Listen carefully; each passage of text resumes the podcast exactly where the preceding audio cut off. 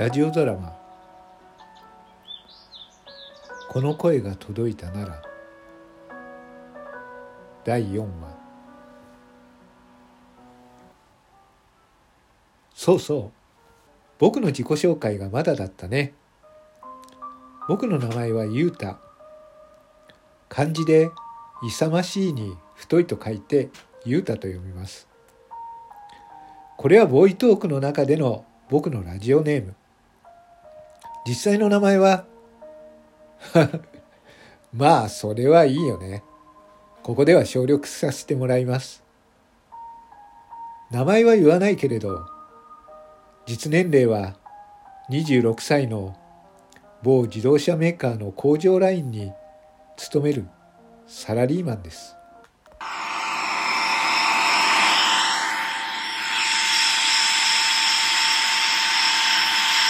そんな僕だけどボイトークの中では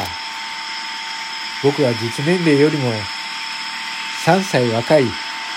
23歳になっています。実際の僕は工場で一日働くしがないサラリーマンなんだけど、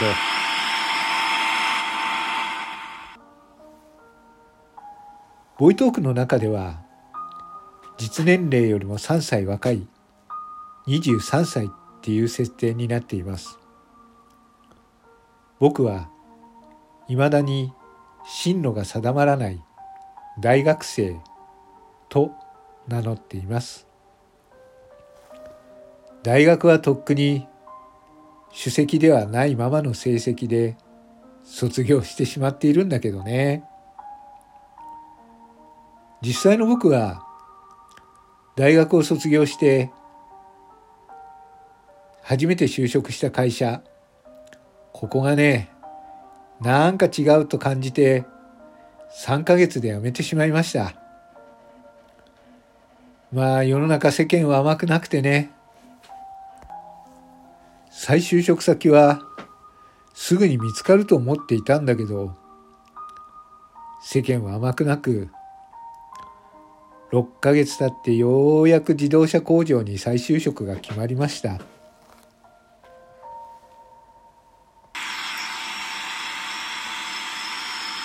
もちろんこれは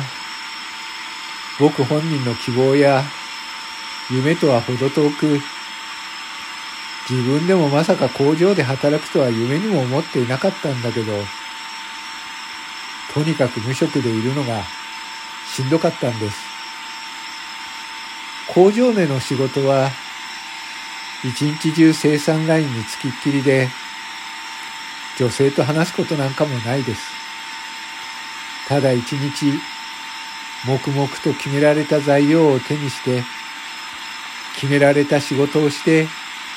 一日が終わります。それが僕の毎日でした。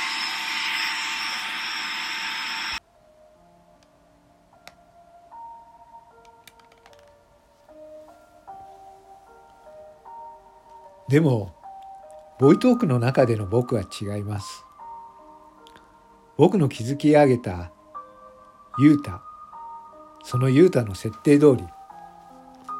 ユータはここではかなりの人気者ボイトークのラジオネームとその設定は便利なもので確かに自分の声で伝えるのでごまかしの効かない部分はあるんだけど大きく年齢をごまかしたり自分で説明がつく無理のない人物設定にさえしておけば本来の自分とは違う自分になりきって配信することだってできる。聞いているリスナーだって配信者のプロフィールをまともに信じている人は少ないと思う。実際の僕は本当は僕は身長は170センチに満たない。眼鏡をかけた。一見するとオタクとも思える容姿なんだけれどもアイコンはかなりのイケメンにしています。僕はイラストを描くのが得意な友人から七色の髪をした憂いをまとったシュッとした本当のイケメンの男の僕でも憧れるいわゆるイケメンの顔でこのアイコンでボイトークを楽しんでいます。今でこそ人気のあるトーカーと言われる僕だけど始めた当初はそれはそれは寂しいものでした。ピノちゃんと同じで僕の配信も最初は何のリアクションもつくことがなかった。時間をかけて徐々に共感やねぎらいのリアクションをつくようになり今では自慢みたいになっちゃうけれどどんな収録を配信を上げても一番近いリアクションをもらえるようになっている。それと同時にねライブ配信をすればたちまちのうちに50名を超えるリスナーを集めることができる。まあ自分で言うのも恥ずかしいけど人気の配信者になっていた。僕のリスナーになってくれる方の感想はとにかくユータは声がいいだとか癒される声にいつもキュンキュンしていますだとかアイコンと同じように絶対にイケメンだと思います想像しただけで、よだれよだれ、はいけないってなってしまいます。わらわらわら。などとコメントをいただけるようになっています。自分で言うのも変な話だけど、いつしか僕は、イケてる声の配信者、いわゆるイケボイス、アイドルみたいになっていました。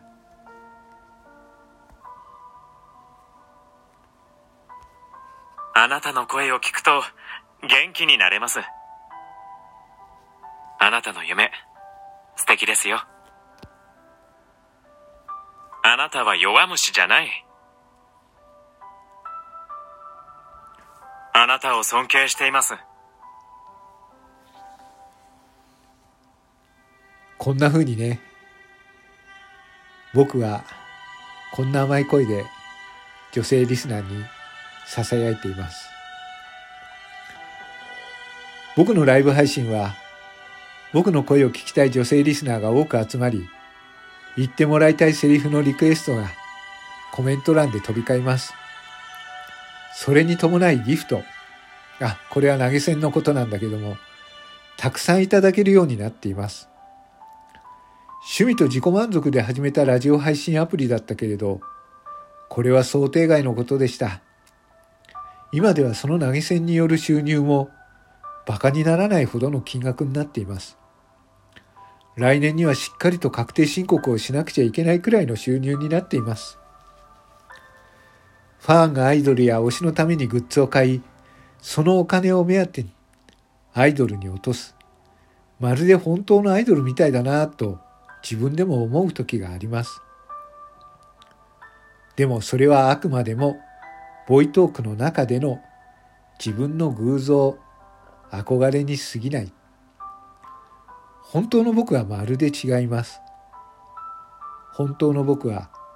自動車工場に勤めるしがない地味なサラリーマン。僕自身は